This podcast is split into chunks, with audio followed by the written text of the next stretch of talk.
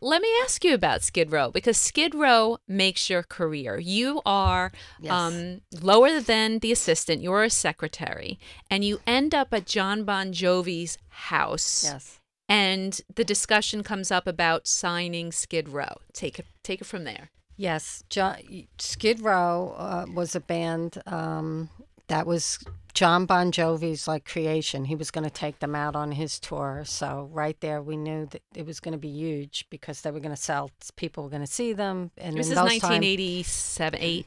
this is 1988. So, I mean, Bon Jovi is bigger Is than the God. bigger is the biggest guy, the hottest band out there, the biggest tour, and was managed by Doc McGhee. Doc McGhee was managing Motley Crue and Bon Jovi, and um, was also going to be managing Skid Row.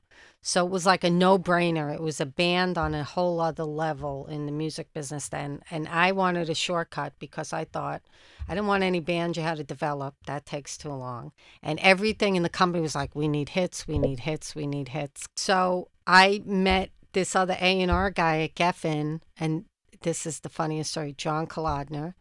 And he had signed Whitesnake and he knew Bon jo- he knew everybody Bon Jovi, he signed Aerosmith.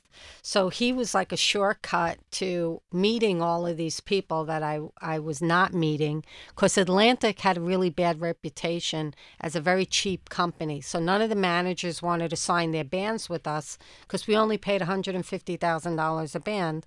Why, you know, it was very hard to compete with David Geffen that would pay any new band a quarter of a million dollars to start. So I meet him.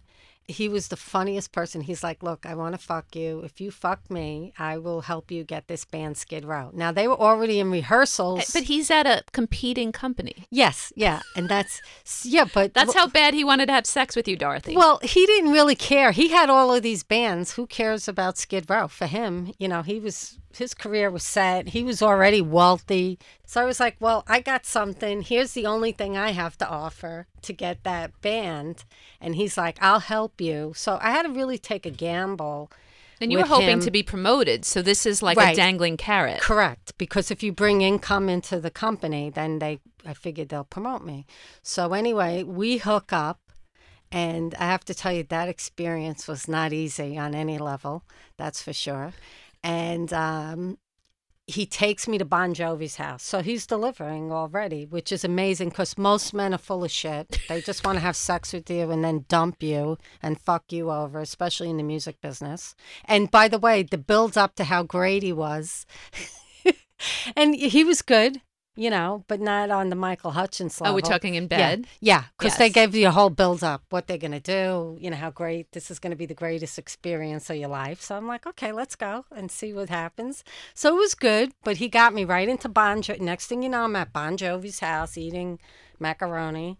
with his And- mom and Dorothea no, made it. No, with right with his wife, and then Richie Sambora came in with some uh, Playboy playmate who didn't speak. She was very strange.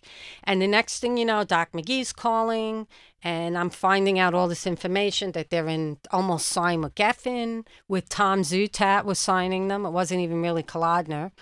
And then I get back and I tell Ahmet, and Ahmet's like all coked up, and he's like, fuck David Geffen, and for once we're going to fuck him. And it's like, great, we're going to fuck him. And the next thing you know, we match the offer. And the band really wanted to go um, on Atlantic because they were East Coast and they were a little bit intimidated by Tom Zutaut and Geffen.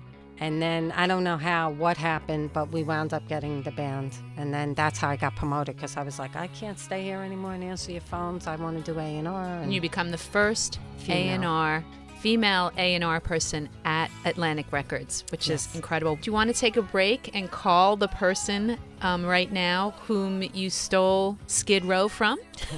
yes.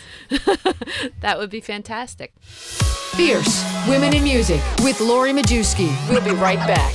On Volume, Channel 106.